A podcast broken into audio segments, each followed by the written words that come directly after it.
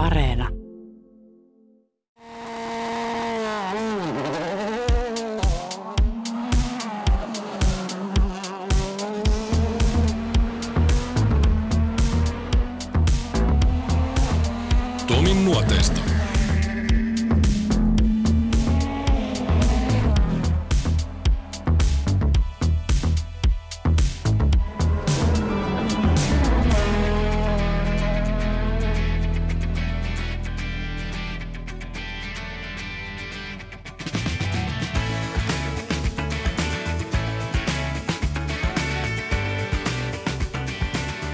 Kymmenen Suomen mestaruutta. Eikö se ole aika paljon? Sellainen määrä niitä komeilee Juha Salon CVssä. Yksi niistä on tullut junioreissa, loput niin sanottujen isojen kisojen karkeloissa. Palkintokaapissa on myös toisenkin värisiä mitaleja, eikä mitalisade ole vieläkään loppunut. Juha Salo on tehnyt rallista ammatin, vaikka ei ole koskaan ajanut minkään tehtaan palkkalistoilla. Kiivas innostus lajin pariin tuli perinteisesti. Vai mitä sanotte? Eikö tämä nyt kuulosta aika tutulta ja perinteiseltä?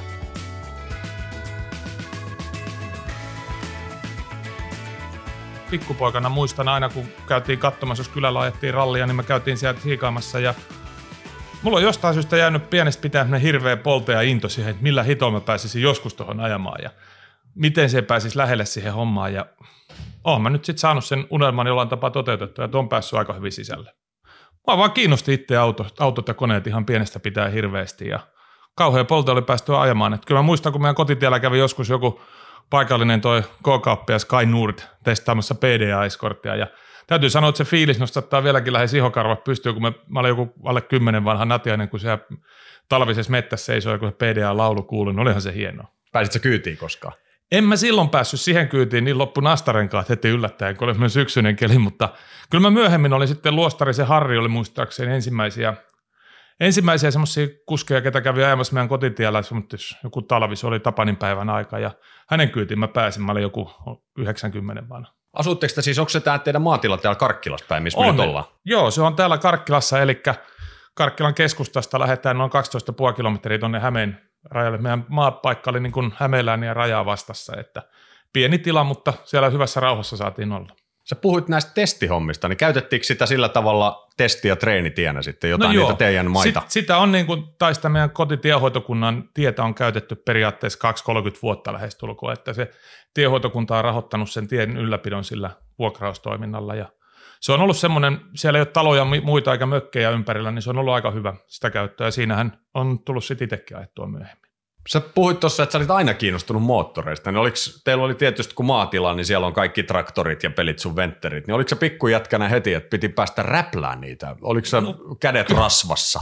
No kyllä se vähän näin oli jo, että ekaksi aj- ajelin itsekseni, kun se oli aika syrjässä se meidän paikka, niin kavereita ei niin hirveästi siellä pyörinyt, niin fillarilla kaikkea crossia ja kaikkia ihme ratoja keksein itsekseni sitten, ja sitten mä olin joku alun toiseen kymmenellä, kun Fajan vanhan eksportti Soliferin sai sitten pummittua käyttöön, ja sehän mä rikoin tietenkin heti, kun piti kaahata sen kanssa, mutta totta kai aika nuoresta asti kaikkien traktoria näiden kanssa touhunut, mutta se ehkä kuvasti sitä historian alkua, että isäukolla oli vanha sataa Datsuni, mutta sehän ei antanut sillä mun ajaa, kun se sanoi suoraan, että sä rikot sen, että et sä sillä aja. No mä ihmettelin, mitä sitten on, kun kauhea polto oli ajan, niin se ostettiin niin, että kaverin, hyvän ystävän koulukaverin kanssa, niin ostettiin 500 markkaa paikalliselta autopurkaamolta. Se oli silloin kapvarausa KY nimeltään, niin sieltä lada. Ja tota, se oli niin, että mä maksoin 400 markkaa ja Antilla oli satanen rahaa. Ja muistan, kun se omistaja kysyi, että onko pojilla lupa ostaa tämmöinen auto?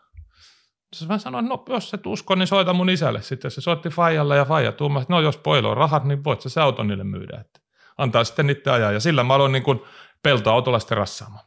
Se oli makeata aikaa tuommoiset noin. Se oli aika iso hetki varmaan, kun oli vielä oma auto. No. Tunsitko sä sitten siinä semmoista tietynlaista vastuuntuntoa myöskin siitä omasta autosta? No joo, kyllähän sanotaan, herran pelkohan oli niin kuin kaiken alku ja juuri, eli Fajaa piti kunnioittaa, totta kai Ukko oli ikämies jo silloin, ja se sanoi, että jumalista sä et sit isolle julkisille teille et me ajamaan, että mulla on kotipaikassa semmoinen metsäautotie, mikä oli vähän toista kilometriä, semmoinen lenkki, niin siellä mä ekat, ekat ajot sitä ajettiinkin omalla autolla, kyllä se täytyy sanoa, että se oli oma auto, millä aloitin se ajamiseen, että ei se mottis liikennekriminaaleja oltu, vaikka alaikäisenä ajettiinkin. Nyt puhutaan 80-luvusta. Oliko sinulla silloin idoleja sitten tuolla rallin puolella tai autourheilussa ylipäätään? No kyllähän totta kai isä vei mut joskus katsomaan, kun Markkuhan silloin kävi aina aleni ajamassa Jyväskylään edeltävät testit. Mä muistan senkin hetken vielä, kun mä luin jossain, mä olin, no silloin mulla oli hiuksia päässä, mä olin parturissa käymässä, niin mä luin jotain apua tai jotain. Ja siinä oli juttu, kun Alena jo S4 Lansialla silloin Nesterallin tai Jyväskylän Suurajoen testejä antiaisissa. Hitto mua harmitti, kun mä ajattelin, miten perhana kun en tiennyt, että tuommoinen oli, että olisi päässyt jollain kosti katsomaan sinne. Mä olisin varmaan mennyt fillarilla sinne, jos ei kukaan olisi vienyt. Sitten meni joku vuosi eteenpäin, niin silloin Markku oli jo siellä 16 siellä Lansialla jo silloin aaryhmäläisellä, niin silloin me oltiin katsomassa päivä siellä. No Faija sitten suostui viemään, kun mä sain jostain lehdistä vai mistä mä pongasin, että Aleni on testaamassa täällä, niin jostain se saatiin tietoa, missä se ajaa ja sinne mentiin katsomaan sitten. Oliko se sun ensimmäinen kosketus tuollaiseen ammattitiimiin, että sä näit siitä vierestä vähän, että miten toimitaan silloin, kun toimitaan ammattitasolla? No kyllä se täytyy sanoa juu, että siinä tasolla, missä se oli, niin, niin kyllä se oli ekoikertoja se, että äh, eihän mä semmoista, totta kai noita kun testaajiakin, ketä kävi meidän himantiellä ajamassa, niin olihan niilläkin jutut ja systeemit, mutta ei ne ihan siinä mittakaavassa ollut. Mutta kyllä tuossa niinku vielä kyydistää noista kartturijuttu tai noista jutuista, mikä on varmaan ollut ensimmäisiä potkuja kanssa. Mä muistan, kun koulu taksia ajoi semmoinen Korhosen Jari, mikä ajaa edelleenkin taksia ja tota, se ajoi, ajoi silloin veljensä Mika Korhosen kanssa. Aloitteli sitä ralliuraa ja se oli, Jari oli vähän vanhempi, Mika oli semmoinen junnu parikymppinen, niin sitä sitten tuli kanssa sit seurattua ja sieltä mä muistaakseni sain heiltä ensimmäiset piikkirenkaatkin ensimmäisiä sitten, kun mulla oli pikkukorolla jo toista talvea, kun mä, ei kun ekaa talvea kun ajettiin, mutta sen sain sitten pikkukorollaan piikkirenkaat heiltä mitä oli jäänyt nurkkiin, niin se oli taivas auki, niin kuin renkaat pitikin vähän se jotain. Oliko tämä pikkukorolla sitten jo siis ihan kilpuri vai oliko sekin joku pelto? No ei, kyllä oli, ne, mulla oli pari semmoista ladaa, mutta nehän nyt arvatenkin hajosi aika äkkiä. Ja pikkukorolla oli sitten ensimmäinen semmoinen auto, missä oli laitettu näitä 4K-moottoreita ja näitä, niin itse asiassa sen Starletin, tai sen pikkukorollan peruja oli sitten se, että siitä meni aikanaan siihen meidän ekaan kilpa siihen Starlettiin meni moottorit ja kaikki siitä sitten käytettiin hyödyksi. Sitten jossain vaiheessa sä pääsit käsiksi tähän, alkaa ajokortti-ikä lähestyä ja niin poispäin, ja sitten se rupeaa lähestyä ja lähestyä se hetki, kun sä pääset ensimmäisiin ralleihin. Mitä sä muistat niistä ajoista ja mitä se tapahtuu? Voi kuule, kyllä mä muistan niistä aika paljonkin, että tästä jälkikäteen ajatellut, vaikka itselle se oli aika luonnollista silloin, mutta täytyy kyllä edes menneelle isälleni nostaa hattua siinä, että se antoi sen kaiken tapahtua, koska mä olin varmaan, mä kävin töissä silloin ihan junnusta lähteen 11-12-vuotiaana. Kesäsin olin jollain naapurin Lopen puolella semmoisella isommalla maatilalla, missä mä sain ajaa traktorilla kerralla pelloilta kiviä, kaikkea semmoisia konehommia tehdä, niin mä olin siellä hommissa aina viikonloppuisin ja jos ehdin, niin iltaisin ja sitten syksyisen perunamaalla, to, porkkanamaalla tonkimassa ja mä jemmasin ne kaikki fyrkat sivu ja tota, sitten se aika koette, kun mä sitä ralliautoa lähdin suunnittelemaan ja miettimään, miten me semmoinen saataisiin hommattua, oliko mä joku 14, niin 14 paikkeilla mä ostin sitten semmoisen Starletin raadon. Mulla oli niinku selkeä, että piti saada Starletti. Ja se oli niinku kova sana. Mä en tiedä miksi se oli, mutta se oli silloin, kun f teki tuloa ja se oli siellä aika kilpailukykyinen. Mä koin, että se on sitten varmaan hyvä auto. Ja mun myöhäisemmän ajan kartturi ja nykyinen yhtiökumppani Kedon Pete ajeli sitten Eskortilla silloin ja rakensi Eskorttia, niin mä en siitä syttynyt. Mä halusin Starletin ja mä pikkupoikana ostin semmoisen Starletin ja siihen laitoin – ekaksi kaikki rahat kiinni, mitä vaan liikenniseen autoon, mä sain sen ostettua ja sitten kun halvalla ostin, niin se oli niin läpimätä kuin voit kuvitellakin, niin mistä sitten mun myöhemmisen uran kartturi ja kaverin kanssa, hyvän lapsuuden ystävän kanssa yksi talvi hitsattiin kokonaan sitä autoa, että se kaksi hiekka puhallettiin ja sitten hitsattiin se ja siinä oli työtä kyllä, mutta kyllä siitä auto sitten valmistui ja sitä sitten pikkuhiljaa rakennettiin, että siihen tehtiin, hommattiin hyvä moottori, muun muassa tämä Korhosen Jari Järkkäs sen Mäkilä Harrin Loimalta tekemään meille sen moottorin, mikä heille rakensi silloin semmoista, mikä on yksi vissiin tunnetuimpia Mantan moottorin rakentajia, mikä kiersi sen heidän Mantahan kiersi silloin aikanaan ihan saakelisti. Se oli tosi kovalauluinen peli, niin se rakensi meille myöskin se Starretin koneen ja sitten kun se pikkuhiljaa aina kaikki rahat laitoit kiinni, niin sä sait semmoisen auton, mikä oli kilpailukykyinen. Ja sillä sitten päästiin lähteä viivalle, että ekaksi mä joudun olemaan kartanlukijana – koska silloin ei ollut sitä aikaa vielä tunnettu, että 80 lätkällä tai alaikäisenä pääsit ala ajamaan, vaan piti malttaa odottaa. Ja mä olin kaksi tämän mun hyvän ystävän Mikkolan Markon kartturina muutaman rallin ja sitten vaihdettiin osia jossain kohti. Mikä se oli se osien vaihto? Muistaaksä mikä oli sun ensimmäinen, tai varmasti muistat, niin mä tivaan sen sulta, että mikä oli ensimmäinen ralli ja koska se tapahtui, minä vuonna? Ky- kyllä mä sen muistan, kuin eilisen päivän, että se oli eka kisa, kun mä olin kartturina Markon kyydissä, oli 94 vuoden Lempäälässä Fuilap Rally f kisa ja muistaakseni voitettiin se P-junnujen pikkuluokka silloin sillä starretilla, mutta sitten kun mä itse pääsin ajamaan, niin sehän oli, eka kisa oli itse asiassa Hunarennen SMS-rallisprintti tuolla Mynämäellä. Ja silloin sen kovan karkkilalaisen kuskin Stikeli Rauli voitti sen junnujen luokan ja mä olin luokan toinen ja oliko mä joku yleiskilpailun kuudes tai kahdeksas. Et ei se nyt mikään mairitteleva alku sellattis ollut, mutta kohtuu hyvä vauhti kuitenkin. Ja sitten eka rallihan oli Black Rocket Rally, se oli joskus lokakuun alussa tuolla Turengissa. Muistan vielä sen kelinkin, kun kisa-aamuna satoi lunta ihan taivaan täydeltä ja meidän piti kesärenkalla lähteä menemään. Ja No, lopputulos oli, että hirveä härrillin jälkeen se lumi sitten sulasi ja meillä oli piikkipyöriä ja sorarenkaita kaikkia mukana ja kauhia into sitten lähtee ralleihin ja kun eihän silloin ollut mitään tietoa, millainen vauhti on ja mitä me tehdään ja kuinka me tehdään. Se oli semmoinen A-junnujen ja B-junnujen aluemestaruuskilpailu, että siellä ei ollut yleisen kuskeja lainkaan. Mutta, mutta tota, kuitenkin oli siellä Kari Kämäräinenkin ajamassa muun muassa silloin siellä Sakun Sierralla ja näillä ja No ykköspätkällähän mä kädetin niin kuin nyt tuo Pohjanmaan rallissakin, että risteykseen tulee saisi pinnasi ojaa. Siinä päästiin sitten liikkeelle, kun veksattiin vähän aikaa, jengit tunkkas meidän liikkeelle. Kun kakkospätkä pysyttiin tiellä, no se tuntui, että okei, tämähän nyt meni jotenkin, mutta eihän me mistään ajoista mitään tiedetty. Ja sitten kolmospätkä siellä jossain hän, Lammin Evon takana, niin joo, no se lähti sitten niin mennä semmoittis, mitä olet tottunut ja kotitietä, että vedät niin kuin aika raikkaasti sitten, niin sitä kesti sitten vissiin 4-5 kilometriä, ja mentiinkin nokkaperää mettää. Kyllä mä silloin sanoin siinä kohti mun friendille Markolle, että ei jumalista, kun me siellä räntäsateessa seistiin mettä. Mä sanoin, sä saatana ajat viisi kisaa. Etkä riko autosta mitään. Se on saanut yksi ojana, jos pinna olisi jossain Pohjanmaarallissa. Mä pääsen ekaa pätkää tai ekaa kisaa että tokaa pätkää tai kolmatta pätkää muutaman kilometrin, mulla on auto ihan paskana. Sitten on kuin yksi pyörä vissiin paikalla ja kaikkea, mutta kyllä sitten sit taas mieli muuttui, kun se ottiin kuntoon ja päästiin kolmen viikon päästä Keimolaralliin. Muistaakseni ne fiilikset siinä ennen sitä ekaa, sun nimenomaan sitä rallia, jossa sä itse ajoit?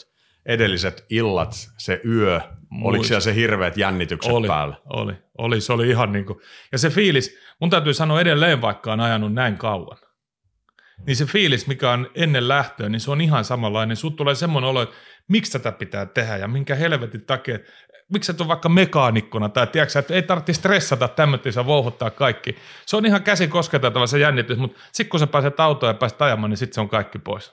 Toi on varmaan hyvä asia, nimittäin puhutaan aika monella alalla vaikka näitä, mitä mä touhun teatterijuttuja mm. ja TV-hommia, niin aika usein tulee toi, varsinkin ennen teatteriesitystä, että jos ei sua yhtään jännitä, niin se lataus on huono. Niin on. Joo, se pitäisi olla siellä. Tietysti pelkotila ja jännitys, ne on kaksi eri asiaa. Jos se on semmoinen kauhun sekainen, joo. että mä en halua joo, tonne, niin joo. se on eri juttu.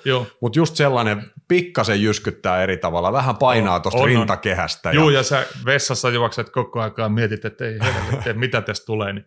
Mutta se on just, se on lain suola. Kyllä mä muistan sen tunteen. Kyllä se oli aika, aika jännitystä ja painetta. Ja täytyy muistaa, että meidän porukassa ei ollut ketään vanhempia neuvomasta, vaan mitä me touhuttiin aivan itse. Meitä oli tosissaan tämä mun paras frendi Marko mua vuoden vanhempi. Sitten Petri oli ikämies, se oli kaksi vuotta mua vanhempi. Eli mä oon syntynyt 76, Marko oli syntynyt 75 ja Pete 74. Markon Enolla oli pieni varaosaliike Karkkilassa, niin sieltä saatiin joku vanha transiitti huoltoautoksi lainaksi jonkun taas jostain saatiin sitten vetoauto, millä saatiin auto hinattua mestoille ja meille se oli ihan luontevaa. Laitettiin tosissaan kaikki rahat, mitä vaan ikinä saatiin kiinni, niin kaikkihan siihen laitettiin, kun kotona asuttiin ja ei tarvinnut mistään muuta huolehtia, että kaikki mitä sä tienasit, niin sä sait siihen sijoittaa. Oliko Starretin jälkeen sitten se Astra, tuliko se siinä? Joo, se tuli Starretti, että sehän se, se oli se eka, mä lähdin Starretilla ajamaan sitten 95 vuonna, se oli mun kolmas vai neljäs ralli, ne kaksi pikkukisaa päättyi aika huonosti siis silloin. En mä saanut oikein kunnon tuloksia mitään, se Keimola-ralli oli helvetti mustaa jäätä joka paikassa. Yhden pohjaajan sain ajettu, mutta muuten se oli pelkkää luistelua ja Jämsässä meillä joku vetoakseli hajosi sitten.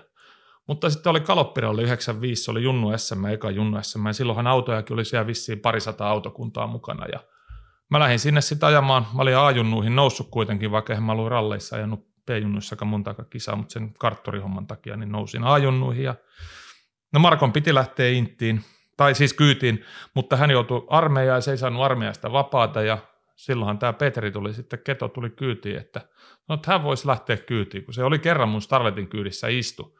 Mä muistan, meillä oli semmoinen, totta kai kun oltiin nuori, oli semmoinen pieni breikki, että toisen on vähän erilaiset touhut, jos mä olen 15, hän on 7-18 pyörä jo kylillä ja me ei liikuttu selattis vielä siellä, niin meillä oli pieni tauko, ettei nähty niin paljon, se tuli kerran käymään tota, meillä kotona siellä ja puhuu, että onko tämä auto sitten jo kunnossa. Mä sanoin, että onhan se tuo kunnossa, että onko se ollut ikinä Starretin kyydissä. Että eihän ole kyllä ollut, että voidaan käydä kokeilemaan. Mä sanoin, no käydään vaan kokeilemaan, että se mun kotitie oli semmoinen päättyvä tie.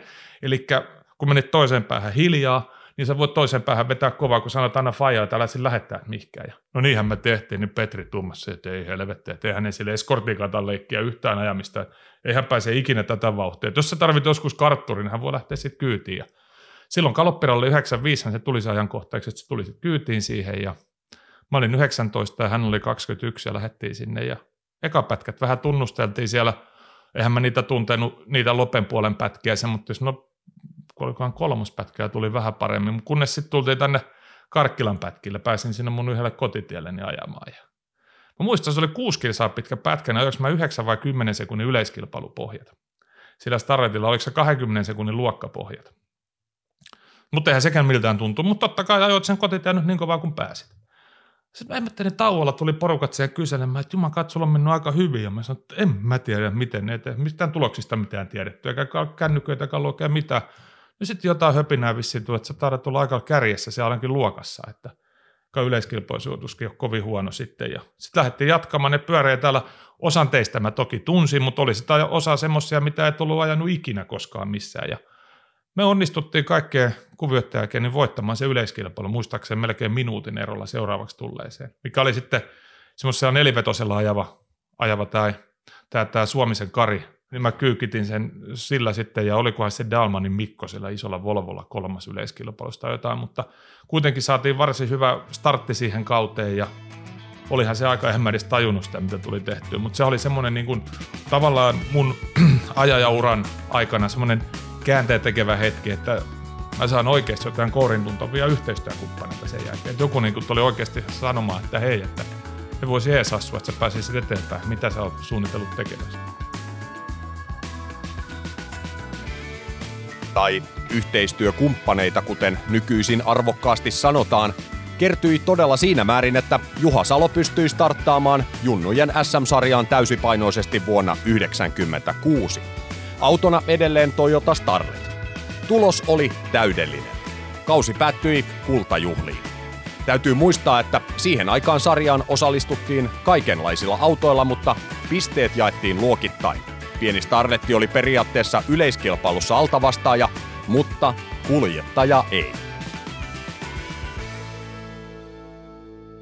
No se meni hyvin jo. Ei voi moittia, että se oli oliko siinä kahdeksasta osakilpailussa, mä voitinko mä yleiskilpailun neljä kertaa ja viisi kertaa vissiin luokkavoittoja, yksi kakkos, ja se riitti sitten kaiken kaikkiaan mestaruuteen. Ja siinä oli semmoisia humppaukkoja kilpailemassa Paasosen Jania ja ampuja Jouni, niin kyllä mä ne kyykytin silloin. Joista tuli myöhemmin sun kilpakumppaneita sitten yleisen puolella. Niin tuli joo, mutta kyllä se täytyy sanoa, se oli fantastisen hienoa aikaa. Se silloin, me 20 räkänukat touhuttiin ja mentiin itse keskenämme. Mun Petrillä oli sitten kuitenkin, se oli vähän vanhempi, niin se osti meille semmoisen pitkä ja korkea ransiit ja me saatiin ne maalattua kaikki, kato tiimin väreihin ja silloin, silloin se junnumestari Laakson Pepellä oli valkokultaiset ne autot ja hiekka-autot, millä se ajoi ja siis ehdottiin, että jos maalataan ne sitten samoihin väreihin teidän kilpakalusta ja niinhän me tehtiin ja ne oli sitten niin transiitti kuin Opeli rake- tai toista Starletti maalattu niillä väreillä ja oltiinhan me, niin kuin sanotaan, tiimi oli kasassa jo silloin sitten. Miltä se tuntui voittaa junnumestaruus? Se, se oli kuitenkin aika pian sillä tavalla, mikä sun ensimmäinen ralli oli, niin se, se käyrä ylöspäin oli hyvin nopea. No kyllähän se oli joo, kyllähän se fiilis oli aika mahtavakin kyllä, että kyllä mä muistan sen, sen ekan kisan, kun mä olin ollut Intissä neljä vai viisi päivää, mä pääsin siellä lomille, mä en ollut Valassakaan käynyt edes, mutta kuitenkin mä pääsin Niinisalossa, mä en ollut missään urheilukoulussa tai urheilupuolella, vaan mä olin niin kuin normaalissa viestirykmentissä Niinisalossa. Ja mä pääsin sieltä vapaaksi, vapaalle ja tota, se oli lempää, Leiku Lammilla se eka junnoissa. Me siellä me voitettiin luokka, me oltiin yleiskilpailun neljäs. Sitten oli seuraava kisa oli Kuopiossa. Me oltiin vielä viimeiselle pätkälle jälkeen niin yleiskilpailun kolmas, mutta luokkavoiton mä olisin siellä ottanut. Niin siellä joku, se viimeinen siirtymä oli hiton tiukkaa aikataululta ja mä muistan jätkät Sipponen ja joku toinen, Sipposen Jari Jämsästä olisi voittanut sen silloin ajamalla, mutta se veti tutkaa ja ne sai aikasakkoa. Ja me noustiin sitten vähän niin kuin varkaisen yleiskilpailunkin voittoon, sen luokkavoiton lisäksi. Ethän se siitä yleiskilpailun voitosta mitään ekstra bonareita toki saanut, mutta oli nyt kiva aina voittaa. Sitten seuraava talvekisa oli Eastside Hämeenlinnassa ja sinne tuli eka kerran semmoinen ne äijät sitten, kun oli seurannut, että se poikahan pysynyt tielläkin, että lähdetään katsomaan. Siinä oli tiedätkö, fanilauma ympärillä ja hieno talvinen päivä ja tosi hieno talviralli, niin sen mä voitin ihan ajamalla 6-0 muut, niin se oli tosi kova suoritus. Ja sitten seuraavakin tota, kisa sitten Nilsiässä, vai missä se oli, tai Nurmeksessa, Lieksassa, jossain heventin kaukana, tosi nopealla teillä ja Starletilla semmoisen voittaminen, niin kyllähän ne oli, ne oli kaikki omia tarinoita, ne oli hienoja tarinoita. Kyllä ne on edelleen ne tarinat jossain mun päänupissa, vaikka mun pää välillä vähän harvalta tuntuukin. Mutta sitten se päättyi, kesäkausi jatkui sitten Metramarallin merkeissä. Silloin mä muistan, kun jengi tuli sanomaan, että älä sit aja muusta kuin luokkavoitosta, että et, ei sulla ole mitään mahdollisuutta isoja autoja vastaan näin nopeilla teillä. Okei, se pyöri tässä karkkeon ympäristössä, oli pari pätkää.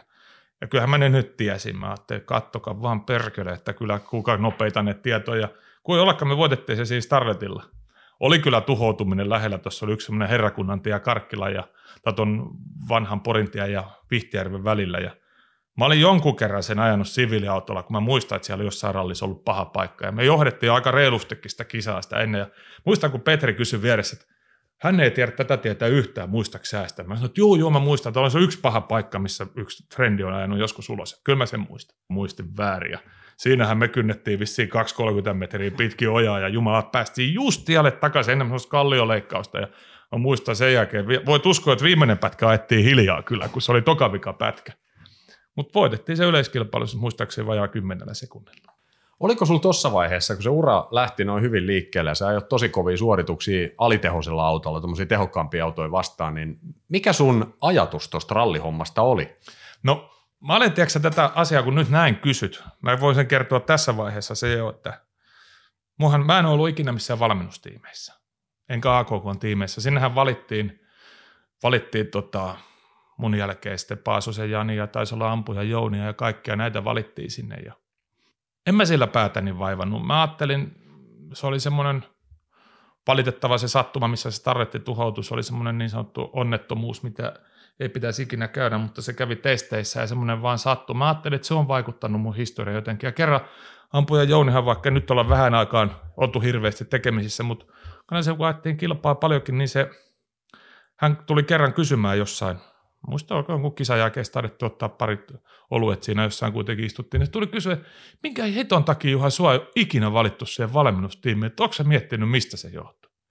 Mä sanoin, en mä tiedä, että onko se siitä, että, että tota, mulla kävi semmoinen haaveri silloin joskus, että mä oon tehnyt jotain negatiivista autourheilua tai semmoista kuvaa aiheuttanut silloin tietyllä tavalla, että ei, ettei mua haluta selatti sitten siinä kohti siihen joukkoon mukaan, mutta mä sanoin, että en mä silloin päätään vaivannut, että – mistä se johtuu ja mikä se on syy. Mutta mä ajattelin itse, että se on se, no Jouni kyllä sanoi, että ei se ole siitä, että hän tietää, että kyllä niitä virheitä on sattunut muillekin, että hän tietää se omakohtaisesti ja on ollut ihan hiuskarvan varassa vastaavat onnettomuudet, että se ei voi olla se syy. Mihin Juha Salo tässä nyt viittaa? Mitä on tapahtunut ja milloin? Osa saattaa tietää ja muistaa, mutta varmasti löytyy monia, joille tämä on tuntematonta historiaa. Oli lopulta onni, ettei tähän onnettomuuteen loppunut koko ura ja elämä, Salon ja monen muunkin. Testeissä tai semmoisessa testihommassa niin yksi sulkauto lähti liikkeelle. Ja tota, siihen kävi silloin valitettava huonosti, että ei nyt ketään onneksi menehtynyt, mutta loukkaannuttiin kyllä jonkun verran ja se auto tuhoutui siinä, mutta tärkein oli se nyt, että jäätiin henkiin. Mä muistan, kun mä sitten, mutta vietiin Medihelillä kanssa tonne Töölöiseen sitten sieltä onnettomuuspaikalta, niin eka kommentti oli, kun mä muistan, kun se sairaanhoitaja kysyi siinä vieressä, muistaakseni mitä on käynyt, mikä sun nimi on. Sitten muisti että joo, muistaakseni mitä on sattunut. Sitten mä hiffasin, että ei helvetti, että mä ettiin kolariralliautot. Se on niin tai että jos toinen kysymys, mä kysyin kuoliko siellä joku, se on, no ei onneksi kuollut, että sä olit niin toiseksi pahiten loukkaantunut ja Taunuksen, tai vastaan tulevan auton kuski oli pahiten loukkaantunut, että kyllä te kaikki elävien kirjoissa olette, mutta aineelliset vahingot oli aika isoja kuitenkin. En mä siinä nyt niin hirveästi ole puhunutkaan mitään, mutta, mutta se nyt kuuluu mun ehkä ajohistorian kuitenkin. Ja se oli vaan, siinä se meni se meidän ensimmäinen starretti, mikä rakennettiin, niin meni Tuusan, Tuusan paskaksi siinä touhussa, mutta jäi sitä se sydän jäi ehjäksi, että moottori jäi kuitenkin tavallaan käyttökelpoiseksi näin, mutta kyllä se oli kova isku, kun sitten kuitenkin, okei, onneksi autot oli totta kai vakuutuksissa, niin vakuutushan korvasi henkilövahingot ja nämä muut aineelliset jutut, mutta kun se liikenneonnettomuus tavallaan katsottiin, että mulla oli auto väärällä kaistalla, kun tämä onnettomuus tapahtui, niin enhän mä saanut siitä autosta mitään korvauksia, että sekin piti jostain rakentaa kuntoon, mutta kyllä ne asiat vaan palasivat, että loksahteli pikkuhiljaa kohdalleen, mutta se oli kova isku kyllä silloin täytyy sanoa. Kuinka pahasti sä loukkaannut siinä? En mä siinä loukkaantunut, siis mulla oli lähinnä se, että ne luuli, että mulla on jotain sisäälivammoja ja tämmöisiä juttuja, mutta ei mulla ollut, onneksi mulla oli niin sanottu happisaturaatio, happisaturaatioarvo oli pirun alhainen ja se oli kai sitä sokkitilasta johtuva, kun mä olin siellä kuulemma autot sammutellut ekaksi ja juossut sitten hakemaan apua ja kaikkea. Eikä mä muista näistä yhtään mitään, sä oot toiminut jossain sumussa vaan niin kuin. Mutta se oli sellainen accident, mitä tapahtui ja sillä ei nyt mitään voida, mutta mä luulin että siihen, että se vaikutti niin kuin siihen mun urakehitykseen ja niihin valintoihin, että mua ei valittu valmennustiimiin ja näihin, mutta kyllä mä se sitten oikeasti, siitä ei ole vielä, ei ole edes montaa vuotta aikaa, kun mä hiffasin se itse, mistä se johtuu. Ja se on mikä? No se on 96 vuoden kesä SM oli silloin Laihialla, Junnu SM ja mä muistan sen kesä, se oli tämmöinen lämmin kuuma päivä ja silloin laipäällikkö Jack Röhroosi otti mut puhutteluun tai keskusteluun, että keskustellaan vähän se, että ennen lähtöä, niin voidaanko me jutella vähän aikaa. Me mentiin siihen puiston penkille istumaan ja se kyseli mun tulevaisuuden suunnitelmista ja jutuista, mitä ollaan tekemässä ja mihin ollaan menemässä. Ja mä sanoin kuitenkin, että yhteistyökumppaneiden ehdollahan me mennään. Että mä rakennan sitä uraa sen mukaan, kun sen budjetin mä saan kuntoon, että ensi vuonna varmaan pikkuinen autolla haluaisin lähteä ja mä nuottihommia opiskelemaan näitä juttuja tekemään ja mennä niin kuin askel kerralla ja katsoa, mihin tämä sitten tämä polku johtaa. Mutta tiedätkö mitä mun olisi pitänyt silloin sanoa? Se, että mä laitan kaikkeni kiinni siihen, että mä olen joku päivä maailman paras. Enkä jossitella sitä, että mä menen askeen kerralla, vaan se olisi pitänyt olla vähän ehkä määrätietoisempi.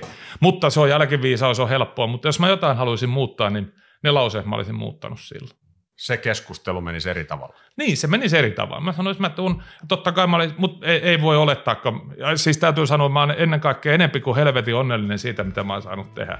Mä oon saanut tehdä vilpittömästi 2008 vuodesta täyspäiväisesti sitä, mitä mä oon oikeasti tykännyt ja rakastanut ja se on ollut mun intohimo ja nautinto. Niin se on ollut siisti se fiilis, mutta totta kai jossain kohtaa tulee mieleen, että entäpä jos, mutta kuitenkin että täytyy realiteetit ottaa huomioon olla tyytyväinen tähän, mitä on nytkin saanut.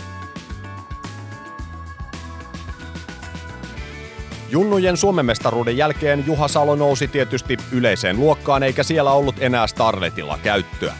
Piti ottaa seuraava askel ja tässä vaiheessa se oli helpointa sen aikaisen pienen N-ryhmän puolella. Autoksi valikoitui Opel Astra, kulkuväline, mikä kuului luokan ehdottomiin kärkilaitteisiin tuohon aikaan. Tulevaisuus oli nyt auki, mutta vielä hämärän peitossa – Edessä olivat vielä tuikki tuntemattomat kultavuodet, mutta ensin piti hakea kannuksia alemmassa luokassa. Makkosen joukolta Hyvinkäältä semmoinen, ostettiin semmoinen auto, totta kai kun itse tiedettiin, että saatiin rakennettua niitä, kun mulla on ollut se vahvuus, että mulla on helvetin hyvä tiimi ollut, tai helvetin hyvä porukka ollut aina ympärillä, että jatkat on jaksanut auttaa ja tehdä, ja ollaan kimpassa tehty niitä autoja, niin silloin sä voit vaikka vähän halvemman ja huonommankin auton nostaa ja sitten rakentaa se itse semmoiseksi kuin he kuuluu. Ja niinhän me tehtiin siinäkin kohdalla ja eka vuossa meillä oli tavoite, että lähdettiin nuotitusta harjoittelemaan, opettelemaan sitä juttua ja kehittymään sillä alalla. Ja tavoite oli se, että jos kerran oltaisiin luokan kolmen joukossa, niin se olisi, me oltaisiin tyytyväisiä siihen urakehitykseen suunnilleen. Mutta se meni vähän paremmin se 97 sitten kuin kerran kolmen No meni se joo, kyllähän me sitten, niin, me oltiin toise, tunturihan nyt meni penkilalle, mutta toisessa kisassa me oltiin jo neljäs silloin Peurunkaralli. Mutta sitten oli Iisalmessa viimeinen talvi SM 97, niin siellä mä en onnistunut. Mä taisin jotain pyörähtääkin siellä ja silloinhan nousi valokeilaan tämä toinen kaveri, Pirtti, se Janihan jo silloin pikku helvetin lujaa ja se voitti sen osakilpailun silloin. No mutta sitten tuli kesäkausi, niin kyllä mä silloin Pirttisen rökitin asfalttirallissa tuossa Riihimäellä ja sitten oli Itäralli Joensuussa, niin senkin mä onnistuin onnistui voittamaan, voittamaan sitten pikkuinen. Että olihan se ihan kohtuullinen suoritus, oliko se mun neljäs nuottiralli, minkä mä ajoin niin kuin SMiä, niin siellä mä voitin luokkani, luokkani mutta sitten nämä tuli sitten Kokkolassa se kaatu se auto ja sitten sama laulu jatkui sitten ekassa Jyväskylässäkin, mikä oli silloin, että se oli se kaatu sielläkin sitten. Niin silloin, se Jyväskylä on hieno homma sin, silleen, että siinähän toteutuu taas yksi unelma. Niin, toteutuu. joo. On katsonut TVstä, sä oot varmaan joka ikisen TV-lähetyksen kattonut ja videot kattonut ja lehdet lukenut ja Jyväskylän MM-ralli, suurajot, miksi sitä halutaankaan Joo. kutsua, Joo. oli semmoinen, mihin jokainen haaveilee. Jokainen meistä, joka oli mukana pikkujätkänä, Kyllä. haaveili, että Jyväskylään pitää päästä. No sä pääsit sinne 97. Joo, kyllä Minkälainen pääsin. fiilis oli siinä kohtaa, kun sä lähdit täältä Karkkilasta kohti Keski-Suomea nuotitusjaksoon, koska se, se tunne, se on jännä juttu. On, on. Se, se on periaatehan on ihan sama, että sä tuohon Kaloppiralliin vai Jyväskylään tekee on, nuottia, on, on. mutta se potku on ihan toisenlainen. Onhan se fiilis, siinä oli kato, ihan erilaiset asemat tuli eteen, että sä tutustuit uusiin ihmisiin, se, se on tavallaan se pallo sun ympärillä alkoi laajentumaan, että mä muistan se Itärallin voiton jälkeenkin, niin eihän mä silloin totta kai Eerokin ajoi, silloin Räikkösen Eero tarkoitan tätä, niin Eerohan ajoi meidän kanssa silloin samaan aikaan ja se siellä tuli silloin juttelemaan ja sanoi, että jos sä tarvit jotain apua just Jyväskylään tai johonkin, niin soita sitten vaan, niin tuutte vaikka asumaan meidän tykön nuotitukseen ja lähdetään siellä liikkeelle aina, että mennään porukassa ja niinhän me sitten tehtiinkin ja ne on ollut iso, isoja asioita, mitkä on kantanut tiiäks, aika pitkälle tänne, koska tälläkin hetkellä me touhutaan Eeron kanssa taas tuon Skodan kanssa yhdessä noita juttuja. Tosi Jyväskylä oli sitten semmoinen, niin kuin sä tuossa viittasitkin jo, että se meni tuhannen päreiksi auto. Tai en mä No muista, joo. menikö se nyt tuhannen No päreiksi, joo, mutta, se, mutta- joka tapauksessa toi on ensimmäisen Jyväskylän syndrooma erittäin monella On, kuljettajalla. Että lähdetään ajaa yli kovaa. Oliko sulla se sama? Oli joo. Kyllähän se oli sitä, että oli enempi intoa kuin malttia. Että silloin mä muistan, että mä ollut ikinä ajanut sellaisia maratonin pätkiä. Oliko se, mikä se oli, Parkkola vai mikä se oli heti kättelyssä, oliko se 34 vai 36 kilsaa. Ja mä muistaakseni ajettiinko me kolme vai neljä edelmenevää autoisia kato kiinni ohitte. Ja sitten saakeli, sitten oli joku Jukojärvi vai mikä, ei kun Keuru joku lyhyt pätkä, siinä me saatu yksi kiinni ja sitten oli se Jukojärvi vähän pitempi, mitä on ajettu nyt monena vuonna, mä oon siellä testiäkin käynyt ajaa sen jälkeen joskus, ja sitä on Jyväskylässä ajettu monet kerrat. Se päättyi semmoiseen alamäki ja jarrutus ja pieni nyppylä, tiukka vasen, se oli suosia alhaalla. Ja Juman kautta mä olin siinä käynyt hyvällä englanninkielen taidolla, mikä rajoittui melkein jeesiä nousanoihin, niin edenmeneveli, ne oli ulkolaisia, jotain isomman luokan A-ryhmän kuskeja sanomaan, että kattokaa peilit sitten, että me tullaan ohitte taas teistä kuitenkin. Ja niinhän ne katto, ne päästi meidät ohitte kyllä, mutta Salo sitten päätti kaataa siihen maalimutkaan vissiin puolitoista vai kaksi kierrosta kerjen sinne suohon ja siihen se sitten meidän Jyväskylän tyssähti suoraan siihen, mutta se oli kyllä semmoinen mieleenpainuva tuntuma. Sitten mä olin silloin Nyströmin Harrilla töissä ja tuossa paikallisessa peltikorjaamossa Karkkilassa ja tai olin ollut siellä, oli kunnia ollut olla siellä pikkupojasta lähtien, että Harrihan oli itsekin ainoa joskus kisaa ja sehän jos mä nyt menen historiikissa, mä vähän, sori, vähän, vähän loikkaa, mutta mulla oli silloin pikkupoikana se, että mä mietin aina, että hitto kun itse olet autoasentajat opiskelee tai kaverit opiskelee autoasentajaksi, mitäs me sitten tehdään, kun se auto menee mettään kuitenkin, eihän me osata itse kukaan korjaa sitä. Et pakkohan on opetella se, ja mua kiinnosti se auto koritekniikka ja korin oikaiseminen. Se oli niin kuin jollain tapaa tuntuu, että se olisi se mun juttu. Ja mä pääsin Harrille silloin työharjoitteluun joskus, ja sitten olin kun on 8-19, niin silloin se otti mut sitten vakituisesti sinne töihinkin. Ja kyllästyi kai katsomaan sitä jätkäräkää, kun kävi aina potkimassa ovia, että onko sulla mitään hommia, että mä voisin jotain tehdä. Ja... No sitten kuitenkin, niin se, se autohan kaatui siellä Jyväskylässä, joo, olisi totta kai kaatunut jo muutaman kerran ennemminkin, mutta ei niin julkisesti. Ja mä muistan, me sitten lauantai, se oli perjantai, kun se kaatui lauantaina, tultiin päivää pois ja silloin istuttiin tuolla kämpillä kaverin kanssa ja taidettiin ottaa siinä pari saunakaljaakin sitten. Ja mä muistan, kun Juman kautta tuli ilta tai ruutu, tai tämä urheiluruutu.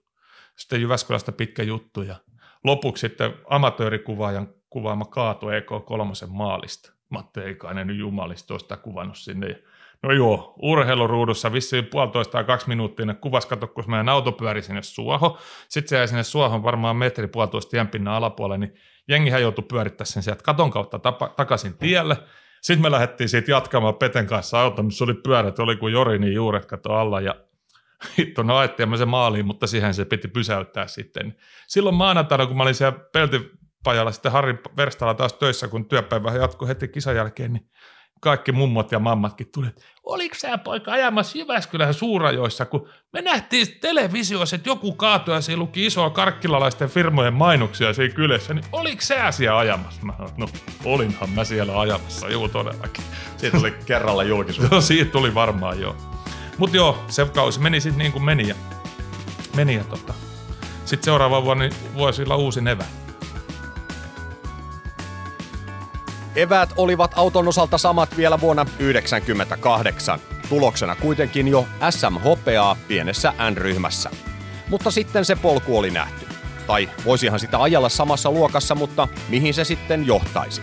Hyvään harrastukseen tietysti, mikä riittääkin monelle, mutta Salo haki enemmän. Oli aika tuplata vetävät pyörät. Valinta koodistui, kuinka ollakaan, N-ryhmän Mitsubishi. Mutta kisahommia sen auton ratissa piti vähän odottaa, sillä kohtalo puuttui taas peliin ja tälläkin kertaa erittäin vakavasti. yksi lauantai-päivä siinä vuodenvaihteen aikaa, niin lähdin sitten ajelemaan sinne. Ajelin siellä aikani aika reippaastikin niitä metsäautoteitä rinkiä. Ja sitten kunnes päätin, että nyt tämä homma riittää, että mä tämän kelkan mun himapihaan ja Harri saa jatkaa siitä mun pomo sitten ajamista, että mulla on jäljet valmiina, niin yhdessä hemmetin mutkassa siellä semmoisella metsäpolulla, niin kelkka vähän lähti lapasesta kävelyvauhdista melkein, ja kun istuin, kun märkä rätti siellä stongassa, niin horjahdin ja painoin samalla kaasua kuin horjahdin, ja se kiihtyi muutaman metrin ja törmäsi semmoiseen puuhun, ja hittoisin meni semmoinen alumiiniprofiili tuosta polveaalta sisään. Tuohon jalkaan, sen tuli hiton iso avomurtuma, ja se oli, silloin oli varmaan hengenlähtö aika lähellä kyllä, koska pakkasta oli toistakymmentä astetta, ja oot yksin metsässä, pari kilossa isolta tieltä matkaa, ja no onneksi puhelin kuulu että kännykkä toimi, niin mä saan hälytettyä sinne sitä apua. Pääsin pois sieltä, mutta siitä tuli sitten puolen vuoden tauko tuohon ajamiseen. Niin se tuli läpi oikein jalkaa sisään? Joo, se, tuli, se mulla meni tästä polven alta, alta tosissaan, niin siinä on iso reikä tässä, niin kuin näkyy arpi vieläkin, että mä jännitän pohjelihasta, niin hän tekee tämmöisen hienon liikkeen tuo jalka. Niin se meni semmoinen alumiiniprofiili, kun alakate ja yläkate kohtaan, niin se on semmoinen kiskoja se meni tuosta jalasta sisään. Ei mulla muuten mitään käynyt. Eikä se kelkkakaan mennyt edes pahaksi, mutta jalka luiskatti siellä kaukalosta ja se, mä menin koko painolla siihen, niin se korkkasi tuosta sisään. Mä muistan, kun oli pakkasta, mä ajattelin, että ei hitto, kun kauhia pamaus kävi ja sitten sattui aika kovin kanssa. Mä ajattelin, voi perse, nyt meni huonosti jalka ja sitten alkoi kylmä, kylmä hiki kato valumaan siellä mettässä. Niin se oli aika jäätävä hetki sitten soitteli kaksi himaan, että olisiko Faija himassa, että se tietää, missä mä olen ainakin. No en saanut ukkoa kiinni. Sitten mä soitin aluehälytyskeskukseen, neuvosin hienosti paikat, kun tiesin itse ihan tasan tarkkaan, missä oli. Nyt vähän päästä se muija soittaa takaisin, no missä sä oikein olet, kun eihän alueella löydä tällaisia teidän nimiäkin, mistä sä väität, että pitäisi tulla. Mä sanoin, mihin tämä soitto sitten meni? No, tämä on Hämeenlinnassa. Kun mä olin Hämeenläänin puolella, eihän mä sitä hiffannut. Aa. Apu tuli Hämeenläänin puolta sitten. Mä siellä toi, varmaan toista tuntia. Mä siellä pakkasessa sitten olin ennen kuin ne tuli paikalle. Saimme siinä välissä sitten isäukonkin kiinni, niin se tuli ohjeistamaan sinne porukoita sitten paikalla. No, mutta tässä siis, jos mä vielä tuosta tilanteesta sen verran, että sulla on avomurtuma tuossa ja toista tuntia, niin se verenvuotohan on ollut myöskin aika Oli, raju. oli, kyllä se oli ihan kuin, mä sitten ajattelin, mä muistan, mä lähdin aikani kuluksi raahautumaan sitten, eihän kävelemään pystynyt, mutta ajattelin, no kun mä nyt vitti ihan paikallaan olla, ettei jäädy pystyyn, niin raahautumaan, kun oli tekin, tiedätkö se hiestä märkä, kun olit ajanut, kun mä oikeasti vedin kovaa kelkalla silloin. Niin, niin raahautumaan sitä kelkan jälkeen pitkin, katsoin, että punainen vana tuli perässä koko aika. Niin kyllä siinä vähän sen tota, horisontti mennäisi himmentyä, mutta kyllä siitäkin selvittiin sitten. Mutta puolen vuoden breikki tuli ajan. No joo, se oli talvella ajettu. Tai siis en mä kisoihin mennyt talvella, mutta eihän sitä nyt, kun ei tuota jalkaa kipsattu, niin nilkka toimi kuitenkin, niin se ollut kuin vähän, olisi helmikuun alussahan mä aloin talvella ajamaan siellä Mitsulla ja kuitenkin sen verran paljon poltti sekin homma. Niin uusi Evo 3 tai no, sulle no, niin, uusi. Se oli mulle uusi. Niin, sulle uusi Evo 3 siinä, mutta sitten vuonna 2000 sai jo ensimmäisen vuoden nelivetosella koko SM-sarjan. Joo, silloin mä ajettiin, että oltiin me silloin 99 se oli taas tämä Uuden kaupungin kisa, niin mä onnistuin siellä ajamaan kolmanneksi. kolmanneksi. Ja sitten vikakisa meni se finaaliralli, tai toi Valvolainen ralli tuosta, no se oli osittain kotikisa Riihimäen ja Lopen ympäristössä, kun se pyörei, niin sielläkin me oltiin toisena, mutta meni rengas sitten. Paskaksi jouduttiin keskeyttää sen takia. Mutta sitten joo, 2000 oli eka vuosi täyskausi, mutta kyllä siitäkin kaiken maailman tarinaa saa sitten aikaiseksi, että siinä oli, tuli siellä kohtuullisia tuloksiakin, taisin olla kakkos siellä parhaimmillaan NS ja nel, nelossio ja se oli näiden Evo Kutosten joukossa aika hyvä suoritus, että annettihan niissä autossakin tasotusta, mutta sitten taas loppuvuodesta niin meni pari kertaa se auto aika huolella lepikkoon ja tota, kauhea puhti oli vaihtaa autoa, piti päästä uuteen. Sitten mä olin, mä olin tutustunut silloin tähän Kosken Pekkaan maahantuen edustaja Ralliartin vetäjään ja totta kai se oli sitten edellytys, että pitäisi olla uudempi auto, että olisi mahdollisuus päästä siihen tiimiin mukaan. Hitto, kun sä ajattelet, että kaksi kisaa viimeistä SM, kun mulla oli vielä ohut oljenkorsu, että mulla olisi ollut mitalleille mahdollisuus. Ukissa me mentiin muistaakseni Nn toiselta vai kolmannelta sieltä, niin viimeisellä pätkällä hypyn jälkeen, niin raidettaanko poikki, niin siitä tietenkin mettää ja jokainenhan nyt voi kuvitella, kummoiset seuraukset siitä tulee. No se sitten pikkasen vielä harmitti, kun silloinhan tuli nämä autoihin tulevat kilpa vakuutukset ekan kerran mieleen. Mä olin silloin kysynyt vihavaisen Petehän myi niitä silloin aluksi, että vakuutusta. Ja, no se kuulosti vähän kallilta, kun en mäkään ymmärtänyt tilannetta silloin, että ei voi itse määritellä sitä korvauskattoja ja omavastuita ja näitä. Ja jätin sitten ottamatta sen. Kyllä siinä kohti sapetti, kun se oli siellä puun ympäri se mitsoja. No, se taas haalittiin hyvä jengin kanssa kasaan ja kolme viikkoa lähdettiin Tampere, tai Hämeenlinnaan sitten. Hope, pronssiin oli vissiin ohut olinkorsu vielä onnistuessaan. Mä ajattelin, mä kokeilen sitä niin paljon kuin osaan. No, se kokeilu loppui ykköspätkän sitten vähän ennen maalia, kun oli yksi savinen kurvi, mistä se lähti kuin nappihousuista. Ja helvetinmoiseen petäjään perseidellä ja siitä katolleen mettään. Ja se on muuten ainut kerta, mikä mä oon joutunut ralleissa käymään lääkärissä sen jälkeen, että silloin mun tuli lievä aivotäräys, kun pyörähti niin kuin meni pottahalakki kuin Elu Hansseja ja näitä sivutörmäyksellisiä penkkejä. Ja mä muistan, kun olihan mä koko sen ajan siellä mettässä. Siinä meni monta monta muutakin autoa minun lisäksi mettää, vissiin toistakymmentä autoa. Ja Krisse oli sulperi kaatanut siinä vähän ennemmin. Ja mä muistan, sen mä muistan, kun mä menin Hiasen takapaksiin, mä otin Kapasen Arton kanssa siellä rinnakkain sitten. se joutui kanssa sairaalaan tarkastukseen. Petri silloin mun kartturi sanoi, että ei tuo Juha useinkaan järkeviä puhua, nyt se on toista kertaa jankannut sama asia, että se varmaan pitäisi sairaalaan kyllä saada. No se oli ihan viisas ratkaisu. Oli joo, mutta kuitenkin niistäkin me selvittiin ja sitten saatiin rakennettua Mitsu kuntoon ja sitten saatiin tota, vaihettuakin vielä uudempaa. Pykälistä Juuso oli silloin luopumassa siitä Evo Kutosesta ja sitten se tartti taas, kun se lähti niihin maailmanvallottu, tai maailman kuvioihin, niin se tartti sinne nuottiautoksi ja se kelpuutti ton meidän Evo kolmosen sitten kuitenkin, vaikka kyllä se nyt historian tiesi, mutta sanoi, että tämähän on siististä korjattu, että tämähän on asiallisen näköinen peli, että kyllä tämähän nelkelpaa, ja me saatiin tehtyä siitä aika hyvä kauppa sitten. Päästiin sitten eteenpäin, sitten saatiin Evo kutonen alle ja maahantuojan porukkaankin siitä. 2001 vuosi oli vaikea sulla sillä tavalla, että siellä on todella paljon keskeytyksiä, mutta kun mennään vuoteen 2002, niin sitten sulla on jo kokemusta, näkemystä ja varmaan vähän järkeäkin enemmän. No joo. Ja toi tuntuu, että toi 2002 on onnistunut kyllä todella hyvin. Ja tietysti, mitä me katsotaan SM-mitalitaulukkoa mm. siinä, niin sehän oli no hieno joo. vuosi. Kyllä se oli ihan hyvä. Kyllä se 2001 kausi oli, tai ei mä voi sitäkään odottaa, koska ohittaa kokonaan, koska jokaisesta vuodesta löytyy omia tarinoita. Siellä oli hyviä, hyviä yrityksiä, mutta se oikeasti kuvastaa, että kun kaikki lähtee menee päin persettä, niin ne menee oikeasti päin persettä. Ja Tunturirallissa oltiin hyvässä vauhissa, me oltiin muistaakseni mettäpätkien jälkeen perjantailtana jokesta joku 15 sekkaa ainoastaan perässä, mikä oli mun mielestä äärettömän hyvä suoritus. Sitten piti yrittää niillä hiton, silloin ajettiin vielä teollisuuskyläpätkä ja asva, jäärotapätkä, niin niillä hyökätä, niin joo, minä hyökkäsin siellä sitten teollisuuskylässä, saakeli suoraan jäärata renkailla, niin sähkötolppaa ja autohan nyt otti aika kovin osumaa siitä ja se kisa jäi siihen. Sitten oli seuraava SM, oli kaloppiralli kotikilpailu. Niin siinä sen oikein tuntui, kun vaikka hartiat vähän vahvemmatkin olisi, niin kyllä se paino oli aika kova silloin niskassa ja näyttämisen halukin kova ja hitto se ei lähtenyt kulkessa kisaa, ei ollenkaan. Siitä ei tullut yhtään mitään. Ja kunnes se sitten päättyi siihen, että kolmospätkällä piti väkistä yrittää runtata, niin sisähönöstän neljä kierrosta kerien hakku aukeaa se auto ihan tuusan paskaksi. Se oli kyllä nerokasta olotila. Mutta siinä kun monet valittaa, että on jotain vähän käynyt, mä sanon, että viittikö puhua mitään. Mä tiedän tasan tarkkaan, mitä se on rakentaa neljä kertaa auto alusta loppuun uusiksi. Että siellä alkaa jengi on hukku talliita, mutta mulla ei onneksi hukkunut, että niitä tekijöitä jakso vaan ja laitetaan kuntoon. Ja sitten että se kausi, talvikausi päättyi siihen, mentiin Heinolaan ajamaan, niin joo, meni hankeen vaan. Ja sen takia keskeytettiin, että ei mennyt enää autosta hajunnut muuta kuin etupuskuri.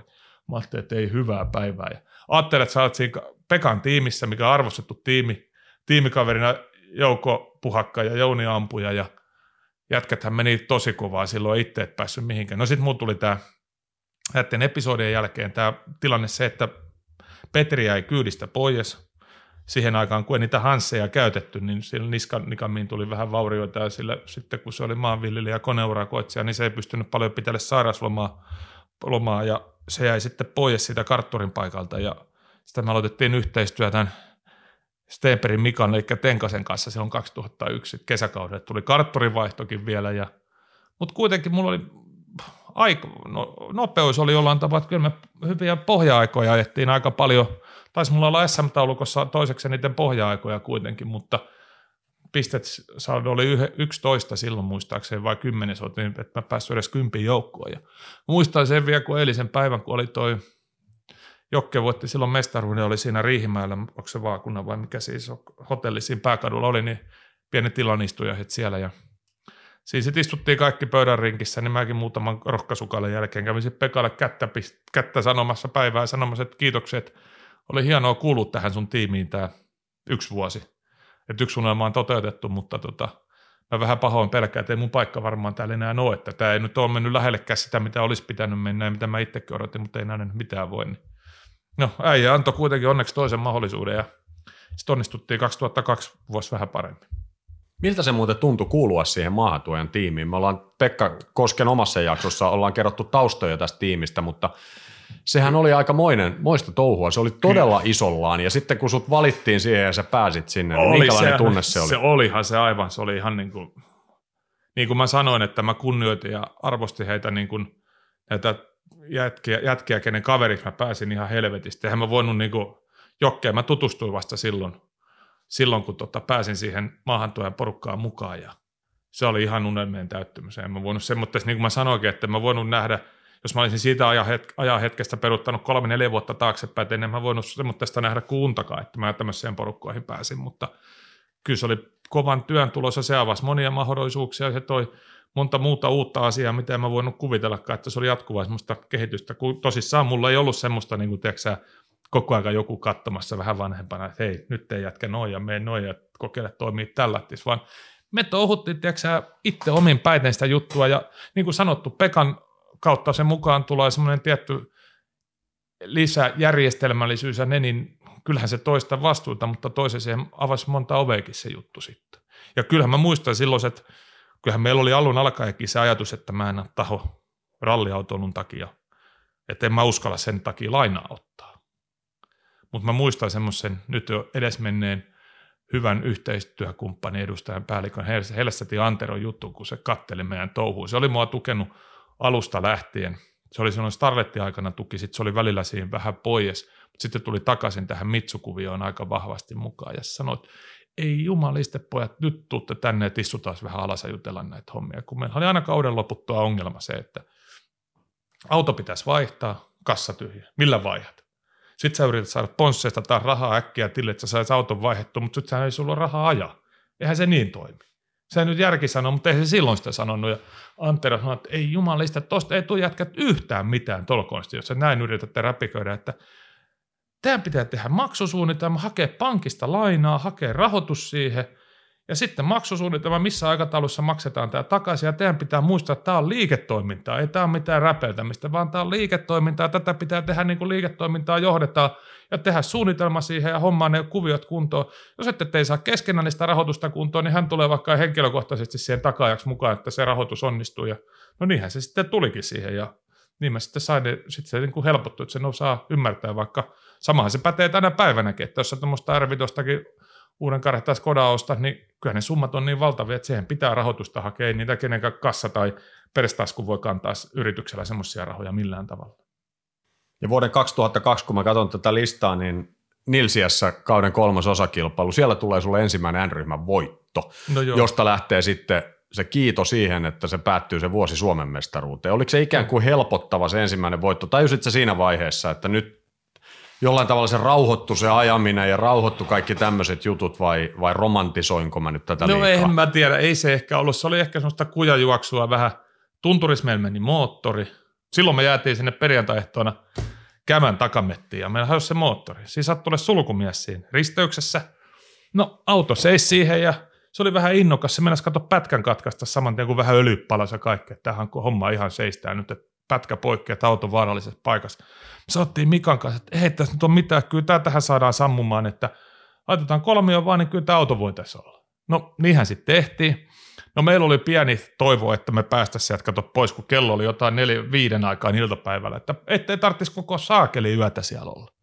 No, aika eteni ja se oli joku toivo, että yleisön ja kansallisen välissä on tauko, että silloin voidaan hinaa se auto pois. No eihän siellä mitään saatu sitä hinattua pois. No minä menin sitten, istuttiin sen kaverin kanssa siinä nuotiolla ja menin sitten kysymään siitä, kuule, kun täällä koko helvetin yö joudutaan olemaan, niin ei sun meille mitään lämmikettä olisi myydä, kun eihän, no kun sen, tää on tosissaan aina otettu, että eikä mitään kaatopottuja kuulunutkaan pitää, enkä ole ikinä pitänytkään vaikka ajanut, niin en ole pitänyt autossa, niin ei sun mitään lämmikettä olisi myydä, että auto, aika kulkisi paremmin täällä mettässä. Se katsomaan se jätkä, että lämmikettä kaipaa. Mä sanoin, että niin kaipaisi se lähti marssimaan, se vihreä Subaru Leone seisoi siellä talvipakkasessa siellä lumivallien kesken, se lampsei sinne ja mä tönäsin tenkasta kyynärpäät, että katsoin, että me saatiin juman kato joku rojupottu varmaan tänne. Se tuli takaisin ja kato, no sä nyt tiedäkin, minkä se antoi mulle, mutta se heitti mulle ton raamatun käteen hei, siinä sulla apua ja lämmikettä moneen murheeseen. Silloin mä en kyllä tajunnut, mitä mä enää olisin sanonut. Mä muistan, kun Mika lähti kävelemään eri suuntaan, Nortti palo kauheita kyytiä. Ja kyllä silloin meni salokin hiljaiseksi, kun saakeli saat keskellä jänkää raamatun keskeytyslämmitykseksi. Sitten Niilesiä jo, no en mä sitä Niilesiä nyt niin dikkaa. Se oli valitettava juttu. Siellä oli nämä turpoventtiilihässäkät, minkä seurauksena Jokke ja Jouni sitten hylättiin siitä. Me oltiin ajamalla kolmassa ja sitten noustiin voittoon mutta voittohan se nyt oli kuitenkin ja se sitten mahdollisti sen, että matka jatkuu vähän kivampaan tahtiin. Sitten me saatiin 2002 kesälle, me rakennettiin silloin sitä uudempaa Evo 7 sitten. Samalla, että se muistaakseni ajettiin, Valtikkaralli oli eka kisa, mitä sillä ajettiin 2002 ja siellä me ajettiin kanssa ryhmän voitto.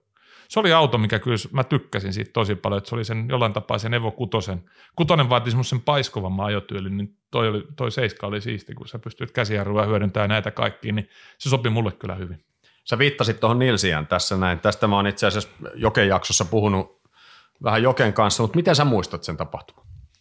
No sen mä vaan tiesin, että jotain, jotain hässäkkä, eihän mä sitä seurannut, se otti siis, Pekka jotain mainitti siitä, että siellä voi olla näitä jotain juttuja, että kattokaa, että autot, on, autot olisi kunnossa, että voi olla, että siellä on jotain ajojahtia taas päällä, mutta en mä niihin reagoinut, en mä ollut semmoinen mikään – hirveä soittelija, että mä sitten koko ajan kyselin perään. Mutta mä nyt huolehdin, että oma auto oli suunnilleen semmoinen, mitä se piti olla ja niillä mentiin, mutta kyllähän se oli valitettava juttu kaiken kaikkiaan, mikä se oli. Että totta kai niitä, no rajalla kun mennään, niin joskus se viisari värisee ja joskus ei. Kyllä mä sen on itse saanut sitten oman myö, uran myöhäisemmissä vaiheissa huomata ja – on niitä joskus itsellekin tullut hylkyjä, missä tuntuu aika epäoikeudenmukaiselta ne ratkaisut siinä kohti, mutta se nyt oli heidän ratkaisu ja olisi kyllä tietenkin toisaalta toivonut, että ei Joukoka olisi siihen sitten kokonaan lopettanut vielä, mutta se oli sitten, ymmärrän kyllä toisaalta, kun pitkän uran ajanut, niin sitten semmoinen joku viilausjuttu, niin harmittaa se kovasti.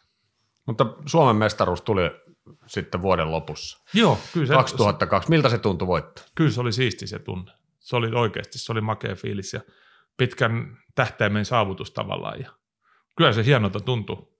Jokainen mestaruus, jokainen mitalli, jokainen juttu, jokainen voitto on omanlaisensa, mutta kyllä se oli hieno tilanne. Ja silloinhan mä muistan se viimeinen kisa, ettei Riihimäellä vielä, niin siellä voittaminen ja niillä teillä, niin se oli hieno, hieno tilanne. Kyllä sillä saatiin palkittua paljon porukoita, mitkä on jaksanut olla mukana siinä touhussa. Ja ennen kaikkea sai Pekan tyytyväiseksi.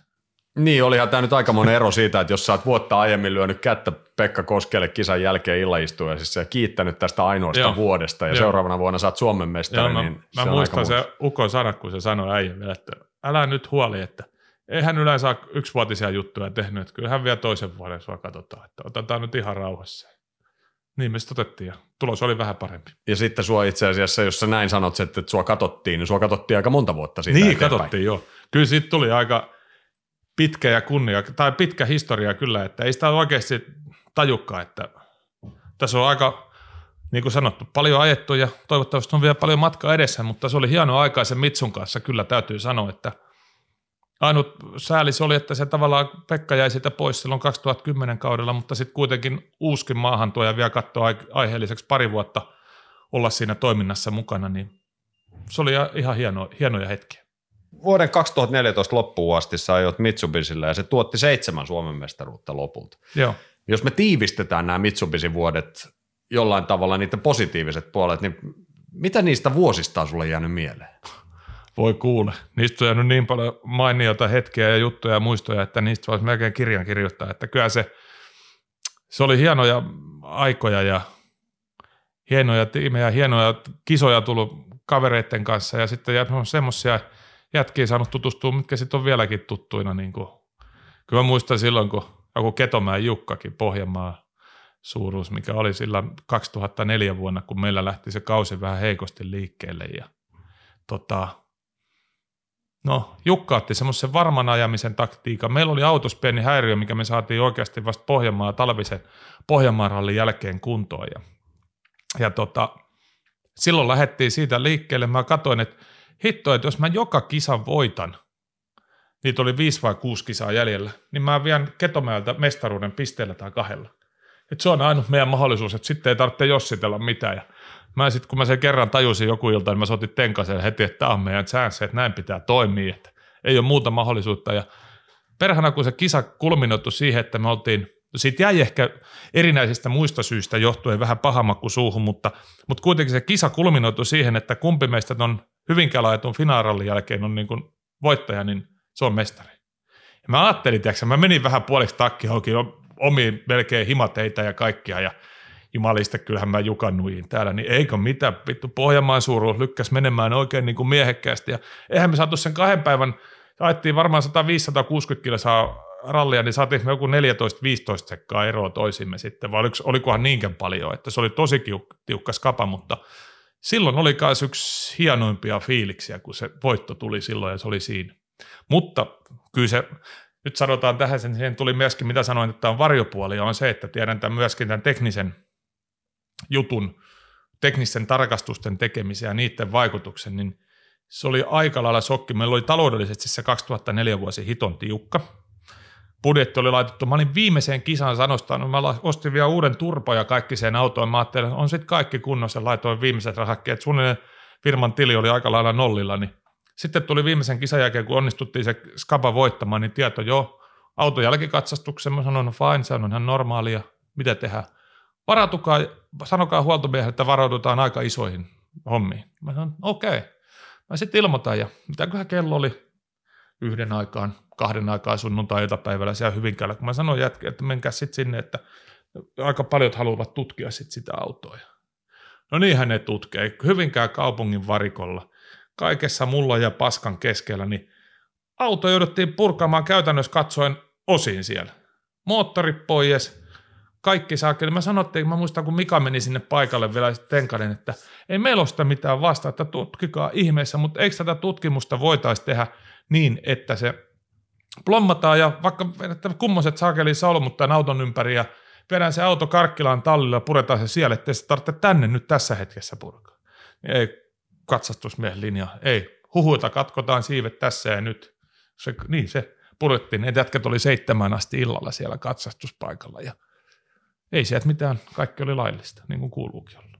Silloin vähän toi järjestelmän usko jollain tapaa hiipui, että mä muistan kun sanottiin, että joo, tee lasku AKKlla, saat, että tota, ei, ei, ei sieltä kokonaan tule korvausta, mutta jotain saatte korvausta. Mä muistaakseni tehtiin koneen kasauksesta purut ja jutut oliko se joku kolme ja puolen neljän tonnin lasku, koska uusi turpo meni rikki kanssa siinä, kunnes sitä tutkei. Siellä joku, joku katsastuspäällikkö halusi sen aukaa itse, niin se väänsi turbon siivet rikki. No me tehtiin sitten semmoinen laskelma. Minimikorvaus oli 120 euroa, me saatiin 150 euroa. Niin kyllä se vähän kohti huvitti, mutta no, siitä päästiin ylitte sitten kuitenkin. Noihin vuosiin mahtuu myöskin episodi tunturirallissa ja, ja parkkihallissa tapahtunut asia. Joo. Koska se oli? Se oli, se oli 2014. Mitä siellä tapahtui? No se oli, se jää, se jää varmaan ikuiseksi kysymykseksi, sitähän ei kukaan tiedä, tiedä mutta tota, meillähän oli kisa semmoinen, me päästiin, olin 2013, kun voitin mestaruuden. Mä pääsin lähteä numerolla yksi starttaamaan kisaan. Sehän oli pirun hieno paikka ajaa. Vähän semmoista totta kai lumipölyä. Mä en edes tajunnutkaan, kun ne lumipölyisiä voi olla, kun on harvemmin numero. Se oli aika jäätävää, kun nyt on myöhemmin siihen joutunut tutustumaan. Mulla oli voisi sanoa jopa helppoa ja mehän hallittiin sitä kisaa. Me johdettiin jo vissiin perjantai jälkeen lähes minuutista. Sitten vietiin auto parkkihalliin ja parkvermeihin ja auto oli siellä. Aamulla lähettiin sitten Hanhikosken pätkään ja ei mitään, kaikki pelasi ihan ok, eikä ensimmäiset viisi kilometriä, kun ne yhtäkkiä mä oon katsolla aamulla sieltä lisävuoden välistä tulee niin kuin sumua. Mä ajattelin, mikä hitto, että onko tämä lumipöly, mistä nolla autosta jäänyt tuohon sumuun tuohon eteen. Siikas, että ei, se, mitäköhän toi on. Mu- muutama pari kurvi, niin ei sitten tarvinnut enää miettiä, mitä sumuu se oli. Se oli pakkasnestettä, mitä lensi sieltä ilmaritiloista tuulilasille, kun tota, ylävesiletku oli pois paikaltaan. Ja sehän sitten aiheutti sen tietenkin, kansipahvi meni ja kisa jäi kesken siihen ja sitten ajattelin, että voi perse, mikä tämän on voinut, mikä tämä, en, Mitsuhan on todella, todella vahva auto, eihän siellä ole yleensä oikein tehtynä, niin se ei ole minkäänlaisia lämpöongelmia ja säädettynä. Ja sitten kattelisin vähän aikaa, kun höyrä oli laskenut auto tien sivussa, niin tosissaan ylävesille, kun semmoinen jousijännitteinen originaali klemmari, niin se oli noin 10 senttiä siellä putken niin kuin, niin kuin tavallaan vedetty sinne putken päälle. Jokainen nyt varmaan tajuu, että se ei varmaan ihan itsestään sinne ole hypännyt. Sitten tuli tietenkin huoltomiehet on jättänyt. Minkä helvetin takia huoltomiehet sinne on jotain koskenut, koska eihän niihin klemmareihin tarvitse, kun ne katsotaan silmämääräisesti, että ne on paikallaan. Ja jos se nyt lähtisi johonkin suuntaan, niin ei se 10 senttiä sinne päälle pomppaisi. Ja sitten me oltiin peri, torstaipäivä ajettu kuitenkin ilman ongelmia. Olisihan se pompannut sitten heti torstainakin, jos olisi pompaksi mennäkseen sinne päin. Niin se ei sitten, siitä ei oikein selvyyttä meinannut tulla. Sitten kävi ilmi se, että heillä ei ole siellä ollut, oliko se nyt sitten yhdestä puoli kuuteen vai viiteen, niin valvontaa siellä parkkihallissa. Sinne pääsi vaikka kuka mies tahansa sinne parkkihallin sisään. Että se ei ollut niin kuin, vaikka se on parkferme-alue, se ei ollut suljettu alue. Se kävi ilmi, kun kilpakumppanikin oli vienyt, muistaakseni Teemu se sanoi asumaan, että sekin oli kaata, se kaatui silloin Subarunsa, niin se oli vienyt se auton sinne joskus neljän viiden aikaa. Se on, tehdään se on tänne jo sisään, vaan ei täällä ollut ketään silloin. Eikä siellä ollutkaan ketään. Ja sitten sanoit, että heillä on kamerat, pystytään valvomaan. Mä sanoin, että ei, okei, sitten me nähdään, että meidän auto, missä on paikassa, niin kyllähän se on kuvattu sitten sieltä. Ja aloin sitten selvittämään itse sen, sen, sen firman kautta, missä ne parkkihalli oli, ja sieltä selvitin tämän tilanteen, että löytyisikö näitä tallennennauhoja. Kaveri oli ilman muuta löytyy, että totta kai mä ne toimitan, että ei mitään, mä hoidan ne. Hoidan ne. Ja se meni päivä tai kaksi, ei kuulunut mitään. Mä soitin, että onko ne löytynyt. Ei, ei ole vielä löytynyt valitettavasti, että hän nyt tutkii sitä asiaa, että hän palaa tähän ko- kohta uudestaan. Sitten saanut kyseistä heppua enää kiinni, eikä se palannut siihen asiaan kiinni. Niin No, tietenkin se nyt oli valitettava se episodi, enkä mä nyt tahtonut mitään ongelmaa siitä aiheuttaa, mutta pakko en mennyt rikosilmoitus siitä tehdä, mutta se olikin ikuinen mysteeri, mitä siellä on tapahtunut, mutta se on ehkä meidän kuljettajan oikeusturvan puoleksi parantunut nykyään, se on sitten valvonta, ja se on koko aika suljettu se parkkihalli, että sinne ei enää pääse kukaan hoipperoimaan, ja kyllä mäkin olisin sitten varautunut siihen, että on mulla joskus ollut ennemminkin munalukko konepellissä, ettei sinne varmasti päästä sisään, mutta on ollut sitten tästä, tästä lähtienkin sen jälkeenkin. Mitsuvuosiin sisältyy myöskin vähän, sanotaan, että mukavampia asioita, mutta myös eksoottisia siis mm. nimenomaan. Täällä on monta kilpailua kolmen vuoden aikana Kiinassa. Joo, Mit, kyllä. Mikä juttu tämä nyt oli, että J. Salo Karkkilasta lähtee Kiinaan No se oli, näitä, se oli näitä just hienoja, niin kuin mä sanoin, että Mitsuvuosien mukanaan tuomia juttuja, että kun tämä ralliart juttuhan oli tavallaan, mehän oltiin tavallaan semmoinen yhtenäinen maailmanlaajuinen perhe, vaikka ei meistä niin tajuttu, että kuljettajathan seurasi aika paljon toisiaan ja se oli tämmöinen ralli ja Chinan tukema porukka, niin tota, nehän haki Kiinan mestaruussarjan kuljettajia. Ja sinne haettiin niin kuin maansa mestaruus, mestaruuksia on useimmiten pärjänneitä kuskeja sinne ajamaan, että sinne ei niin kuin FIA-siiratuilla jätkillä ei ollut mahdollisuuksia niin kuin MM-sarjan kuskella, mutta niin kuin tämmöiset, tämmöiset tota, maasamestaruuskuskit, se oli monen pitkän ajan tehnyt, uran tehnyt siellä, tai toi David Higgins Englannista, se on ajanut Amerikan sarjaa ja Englannin mestaruussarjaa näitä ja voittanut niitä, niin se on ajanut siellä monta vuotta, esimerkiksi meidän jälkeenkään ajanut pitkään siellä. Sitten on Dean Heritsi oli Australiasta ja oli muut, monta muutakin tämmöistä, olihan meittiin suomalaisiakin sitten myöhemmin useampia, että suomalaiset on aika kovaa valuuttaa siellä, mutta se oli tosissaan paikka, missä päästiin niin kuin sanottu tallikuskiksi ajamaan. Että se tuli tekstiviestinä joskus, olikohan 2006 pääsiäisenä se viesti. Ja itse lähdettiin Mikan kanssa selvittämään sitä sen viestin alkuperää, mitä tämä oikein tarkoittaa. Ja laitettiin sinne vastamailia, niin se kävi ilmi, että ne on niin kuin halukkaita meittiä ajattamaan siellä niissä kisoissa. Ja sitten se pallo lähti pyörimään. Minkälaisia kisoja ne oli? Kyllähän ne oli eksoottisia kisoja, että jos Suomessa ajetaan keskinopeuksia 120-130, niin siellä voi olla pätkiä, mikä keskinopeus on 40-50. Mutta on siellä sitten niitä toisen ääripääkin juttuja, että mehän ajettiin 2006 kolme kisaa, 2007 mä en sitten saanut semmoista hyvää tai diiliä. Mä ajoin silloin yhden ainoan kisan, silloin mä ajoin siellä Subarulla. Mä olin takinkääntäjä silloin ajoin yhden kisan semmoisella, mutta se, me saatiin sen verran hyvä tulos ja kuitenkin toi, mikäs hitto se oli se, se ei ollut Dean Heritsi, vaan se oli se Australia, Cody Crockeri, sehän on moninkertainen sen kulmakunnan niin kuin Australia, Aasia, Tyynnemeren mestari, se oli semmoisella uudella Subarulla. Meillä oli semmoinen vanha, vanha Subaru, millä me ajettiin ja jotkut kiinalaiset renkaat alla, niin hitto mä onnistun noilla lauantaina, tai siis sunnuntaipäivänä niin nopeampi kuin se koodi sillä uudemmalla autolla, niin se oli aika kova suoritus sitten ja se avasi semmoisen portin, että mä sain 2008 ja 2009 sitten niin kuin koko kauden täyttävät sopparit niin kuin sen toisen tiimin osalta, missä me sitten 2008 muun muassa voitettiin se Kiinan mestaruus, mestaruus sitten niin kuin tiiminä. Yksityiskuskinahan ei sitä Salo Stenberg voittanut ikinä, vaan tiimi oli aina se, että se oli neljä, kolme neljä kaveria ajo siinä tiimissä, se oli yksi tämmöinen niin sanottu top-kuski ja sitten se oli kaksi kolme niitä paikallista juujaa miestä ja me kerättiin niin kuin pisteitä ja se, ketä sitten oli eniten pisteitä kerännyt, oli totta kai mestaris. Mutta kyllä siellä näistä nopeuksista, niin sitten oltiin toinen ääripää. Se oli 2008 just Kiinassa, niin se on varmaan mun urani kova vauhtisin ulosajo, mitä mä oon ikinä tehnyt. Se oli Kiina Mouhe-niminen paikka, se on niin kuin Kiinan pohjoisin osa, pohjoisin kaupunki. Ja se vastasi niin kuin vähän maastolta Suomen Lappia, mutta kesäaika. Eli helvetin nopeita, hyväpintaisia sorateita. Ja muistaakseni mä ajettiin eka pätkää pohjat Davidin nähden muutama sekunti, oltiin nopeampi. Oliko meidän keskeinen pöydä 148 tai jotain Mitsulla.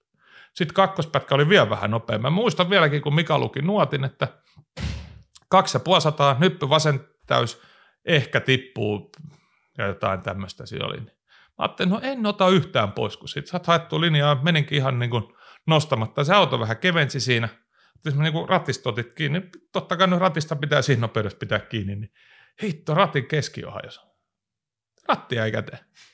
Ja tiedätkö, auto, se ei mennyt monta astetta niin kuin vasemmalle se tie, mutta autohan jatkoi siitä suoraan ja se lensi suojan ylitte sinne vastapenkkaan, missä oli joku helvetimoinen kanto vai kivi. Se lähti siitä, kato, kun NATO ohjus ilmaa.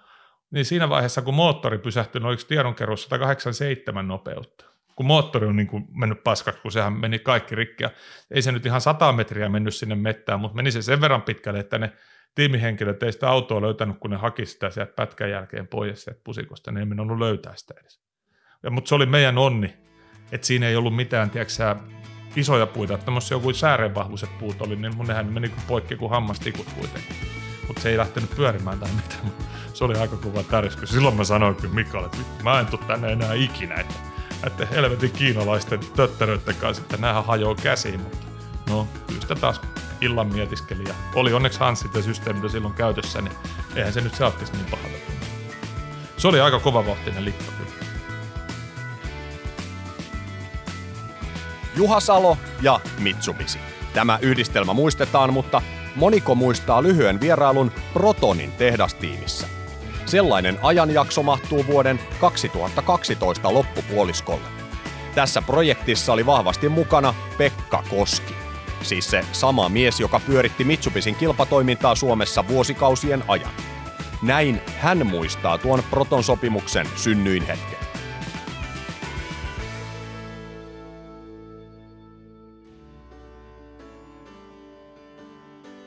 Mä oon Juhan kanssa tein yhteistyötä vuodesta 2000. Ja Juhan on, ei ole varmaan kenellekään salaisuus, niitä mun parhaita kavereita. Joo. No silloin 12 vuonna mä en enää ollut Mitsubishi kanssa missään tekemisissä. Juha halusi jotain muuta kuin R4, siis silloisen R4. Super 2 tonnista piti katsoa. Mä olin kuitenkin Citroenin puitteissa Ruotsin rallissa. Meillä oli siellä vieraita ja mä vastasin Citroenin viestinnästä siinä vaiheessa myöskin. Ja tota, katteli, että P.G. Andersson menee aika kovaa tuommoisella S2-tonnisella Proton. Katteli siellä niin torstaina siinä raviradalla ja perjantaina. Ja mutta sitten lauantai-aamulla niin George Donaldson, entinen Toyotan ja Mitsubisin tallipäällikkö, oli siellä ja Protonin paita päällä. Mielenkiintoista. Soitin siitä Juhalle ja mitäs tämmönen Proton kuulostaisi? Mikä proteiini? Mutta mistä proteiinista, puhuu protonista. Sitten koiduin vähän selittää sitä, että kyllä se aika hyvältä kuulostaa. Selvä. Niin Georgein luo ja sanoin, että mulla olisi yksi kuljettaja, tota, kaveri, joka olisi kyllä kiinnostunut tämmöistä ajaa Jyväskylässä, että mitäs me päästä tästä eteenpäin. Chris Mellors, joka omistaa tiimin ja edelleen tekee niitä protoniautoja Englannissa, niin ei ollut paikalla. Ja, ja tota, me avattiin siitä keskusteluyhteys, joka johti sitten siihen, että pari kolme viikon päästä niin me lennettiin Walesiin kokeilemaan Juhanakisen toiminnan siellä, kokeili istuimet ja kaikki. Ja siinä vaiheessa, kun ruvettiin istuin sovittelemaan, niin tajuttiin, että tämä ei voi maksaa sitä, mitä ne luulee. Jos ne tässä vaiheessa panee kaveri hakee penkki, niin ne haluaa. Yeah. Ja loppujen lopuksi niin Juhalle saatiin sitten sopimus. Se oli alun perin niin, että se oli Jyväskylä ja Wales, koska Protonhan tavoitteli silloin merkkimestaru pääsi kaksitonnisessa. PG ajoi niin hyvin Jyväskylässä. Ja sitten taas Tom Cave brittinä, sille oli jo luvattu Walesiin auto. Eli yhtäkkiä Juhalle ei ollutkaan sitä autoa, kun heidän alkuperäinen suunnitelma oli se, että ehkä PG ei ajakaan siellä viimeisessä kisassa, vaan siellä ajaa mahdollisesti Salo ja Tom Cave. Mutta sitten kun PG ajoi niin hyvin, niin se oli selvää, että, että se oli PGn paikka. Jolloin sitten mä sain puhelun, että, että tota, mitähän se Juha, että mahtiko sinulta kiinnostaa toi Aasia? Siellä olisi kaksi kisaa. Samalla rahalla, mitä Jyväskylä maksoi. Että ette yhtään tuo rahaa lisää, että Kiina ja Japani. Tai toisinpäin Japani ja Kiina. Juha suostui siihen ja sitten mä lensin, lensin tota, Juhan mukana loma, lomapäiville sinne Kiinaan. Ja tota, meidän piti siellä neuvotella vuodesta 2013. Chris Mellors tulee suoraan, suoraan tota, Malesiasta Protonin tehtaalta neuvotteluista. Meillä oli hyvin pitkälle niin kuin mietitty, että mikä se seuraava vuosi on. Juhan piti sitten siirtyä ajamaan Protonia kotimaasta, tänne piti saada yksi auto ja, ja ajaa sitten valikoituja MM. Se olisi vaan ollut niin kuin kiinni siitä budjetista toki. Eihän se maksupaikka olisi ollut, mutta, mutta sen olisi saanut järkevää hintaa. Chris sitten sanoi, että ei meidän tarvitse neuvotella. Protoni veti just se moottoriohjelma alas. Ajetaan nyt tää kisa ja se on nyt pojat tässä. Se oli sit siinä. Joo, kyllä se oli semmoinen. Se oli semmoinen projekti, kun mietittiin 2012, että mitä tehdään Nesterallin suhteen ja mietittiin niitä vaihtoehtoja ja Pekalla oli se Mitsu-ajalta niitä kontakteja, mitkä oli siellä niin kuin toiminut Mitsu-aikana, Vittu, kun mä en nyt muista sen kaverin nimeä, mutta se oli kuitenkin ollut Mitsunkin tallipäällikkönä tai vetänyt sitä kilpatoimintaa joskus. Se oli Protonilla semmoinen koordinaattori nyt. Ja Pekkahan sitten otti siihen yhteyttä, että onko tämmöinen millään tavalla kiinnostava, että Juhalla on tämmöinen ajohistoria, ja se hakisi nyt Nesteralle muutakin paikkaa kuin Mitsulla lähteä ajamaan, että kiinnostaisiko tämmöinen kuvio, olisiko tässä mahdollisuus neuvotella, ja nehän vastasi sieltä aika äkkiä, että kyllähän ettei se kiinnostaisikin, että neuvotellaan vaan, ja sitten siinä käytiin vähän sähköpostin vaihtoa, ja heillähän oli semmoinen ajatus siihen sitten, että se Chris Melorsi, mikä oli tiimin päällikkö, se oli niin kuin vähän samalla tyylillä toimiva kuin joku M-Sporttikin tai tavallaan, että mm, Protoni maksoi jonkun budjetin siihen ja se rakensi sitten Englannissa autot ja pyöritti sen operatiivisen puolen siitä. Ja se sanoi, että kyllä he on kiinnostunut, että tämmöinen kuvio olisi mielenkiintoinen ja haastava, mutta hän haluaa ehdottaa, että tehdään semmoinen diili, että toi tota, me jouduttiin maksamaan tietty summa siitä Nesterallista, mutta se Nesteralli, ettei se olisi niin kuin yksi kilpailu, se piti sisällä, että sit ajatte toisen kilpailun Englannissa, sitten Velsiralli kuului samaan keikkaan ja se hintahan oli varsin kohtuullinen ajatella, että sä pääset semmoiseen juttuun, missä huolehditaan kaikki asiat kuuluiseen. Siihen kuuluu periaatteessa testipäiviä, just sen verran, mitä sun tuntuu itse, että sun tarvii ajaa, joku muutama sata kilometriä. Se kuuli vakuutukset, kaikki majoitukset, ilmoittautumisen maksut, kaikki ajopuvuista lähtien tuli siihen keikkaan. Ja se oli oikeasti niin kuin hieno keikka lähteä Nesteralliin silloin edustamaan Protonia ja keräämään. Totta kai se ei ollut ihan helppo prasti, koska eihän Proton ollut millään tavalla, ajoltaanhan se oli hyvä, voimansiirroltaan varmasti hyvä, mutta moottori siinä oli niin kuin Skodan kautta Fordin nähden aika semmoinen tarkka, että mulla oli tiimikaverina silloin tämä ruotsalainen P.G. Andersson, mikä oli niiden kaksipetosten moninkertainen maailmanmestari, ja silloinkin sinä vuonna se johti sitten, se voitti Nesterallissa, silloin tämä Super 2, tai niin kuin, oliko se VRC 2 luokka, en mä muista miten se oli, mutta se oli kuitenkin niin, että PG voitti ja mä olin kolmas siinä siinä lopputuloksissa. Mutta eihän se millään tavalla helppo ollut tämmöiselle, niin kuin sanotus, mä oon käyttänyt aina leikillisestä nimitystä taksikuskille. Alkaa ajamaan autoa, mitä sun pitää kiljuttaa koko aika. Missä, tiedätkö kierrosluvurajoitin tulee vastaan kahdeksas ja puolesta tuhannessa, seitsemän tonnin paikkeilla se on game over jo, että jos se tippuu sen alle, niin ei siellä ollut paljon ketään kotona siinä moottorissa. Niin voin sanoa, että ei ollut ihan helppo lähteä ajamaan sillä kyllä sitä joutuu aika paljon niin kuin miettimään. Mä muistan, että mä istun PGkin kyydissä. Teille minkä hito takia se aina vaihtaa pienelle, kun se edes meinaakin koskee jarrupolkimeen, mutta kyllä se sitten tuli huomattua itse, miksi sen piti niin ajaa. Mutta se oli tosissaan, se keikka sitten se muuttui niin kuin PG voitti sen, voitti sen kisan, kisan niin tota, Jyväskylän silloin, niin se sitten oli mahdollisuus kaappalla siitä mestaruudesta, niin hän sitten meni ajamaan niin kuin MM, että se meni Velsiin ja sitten mä lähdin – se ajoi niin kuin kai, mä mun käsittääkseni se sai palkan siitä, niin se ajoi Lister McRaen kanssa sitten tätä Aasia Tyynemeren sarjaa ja mun se soppari vaihtui niin, että me ajettiin sitten kaksi Aasia Tyynemeren sarjan osakilpailua, eli Japanin ralli ja sitten toi, toi, toi Kiinan viimeinen kisa, mikä se sitten olikin. Et siellä sitten oltiin mukana, että se Japani harmillisesti jäi kesken sitten, me johdettiinkin sitä sillä hetkellä, just siirrytty johtoon, kun ajoin sitten semmoisessa ykköseen vai kakkosella ajettavassa hemmetin vuoren kierrossa, niin pyörä auki semmoisen ojarummun päähän ja se rikkoi sitten tukivarin. Niin me jäätiin siihen ja sitten Japan, ei kun Kiinassa meillä oli jotain vetoakselihässäkkää, mutta olikohan me nyt sitten lopputuloksissa siellä kolmas tai jotain. Mutta ne oli kuitenkin ihan mielenkiintoinen. Mielenkiintoiset kisat oli nekin kyllä jo. Olisitko sä toivonut, että se olisi johtanut vähän pidemmälle?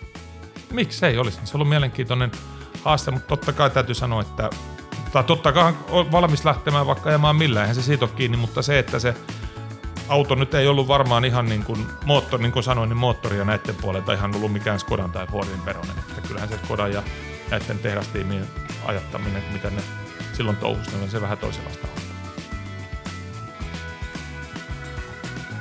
Rotonin kanssa homma loppui siis kuin seinään, tai nyt ainakin lyhyen. Mitsubisin kanssa Salo sen sijaan touhusi aina vuoden 2014 loppuun asti, mutta sitten oli aika katsella muita merkkejä. Seitsemän SM-kultaa Mitsuratissa jätti unohtumattomat muistot niistä ajoista. Seuraava merkki oli Peugeot ja luokituksena modernimpi R5.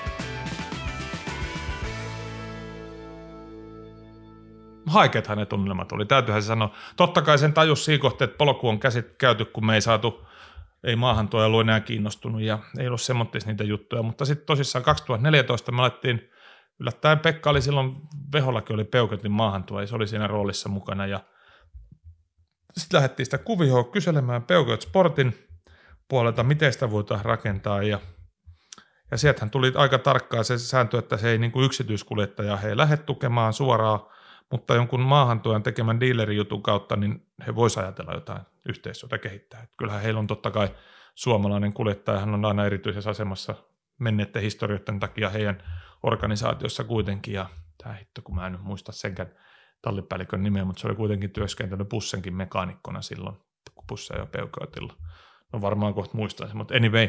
Niin sitten lähdettiin taas Pekan kanssa sitäkin kuvioa miettimään ja rakentelemaan ja funtsailemaan, ja toi meidän paikallinen Nissan kautta Peugeot dealeri jo Autokehä Oy, sen omistajan Lillekeri Ollin hyvin tunsin ja sehän lähti sitten siitä, me pidettiin Ollin kanssa palaveri, että meillä olisi tämmöinen juttu, meidän pitäisi tällainen asia tähän saada ympärille.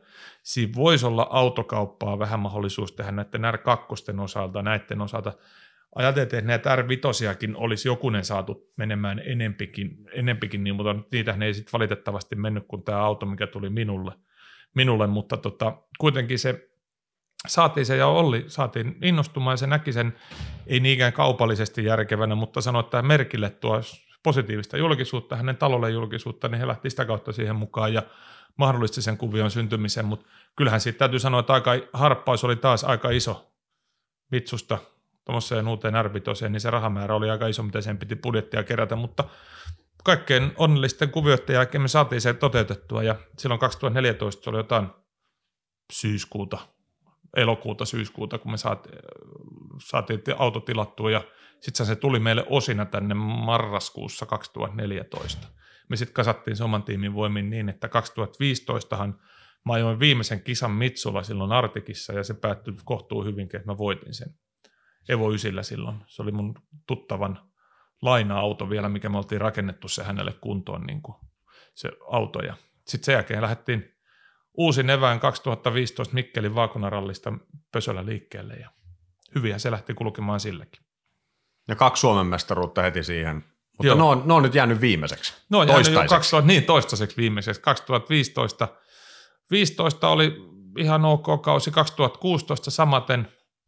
Ja 2017 silloin meillä loppui yhteistyö tämän pitkäaikaisen kartturin kanssa, Salmisen Markon kanssa. Marko lähti tämän katsota takamoton kanssa niihin kuvioihin sitten maailmalle pyörimään ja mistä lähdettiin Otmanin Jarnon kanssa 2017 kauteen liikkeelle.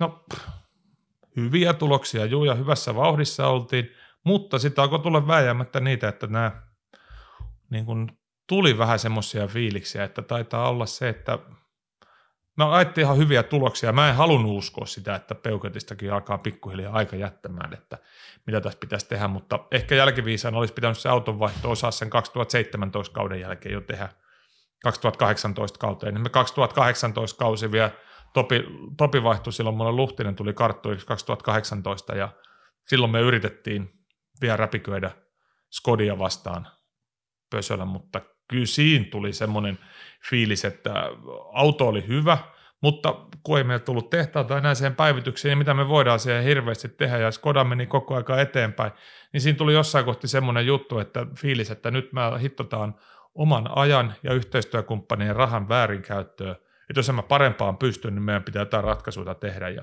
niinhän mä sitten tein. Ja Peukötti lähti erinäisten muisten kuvioiden kautta.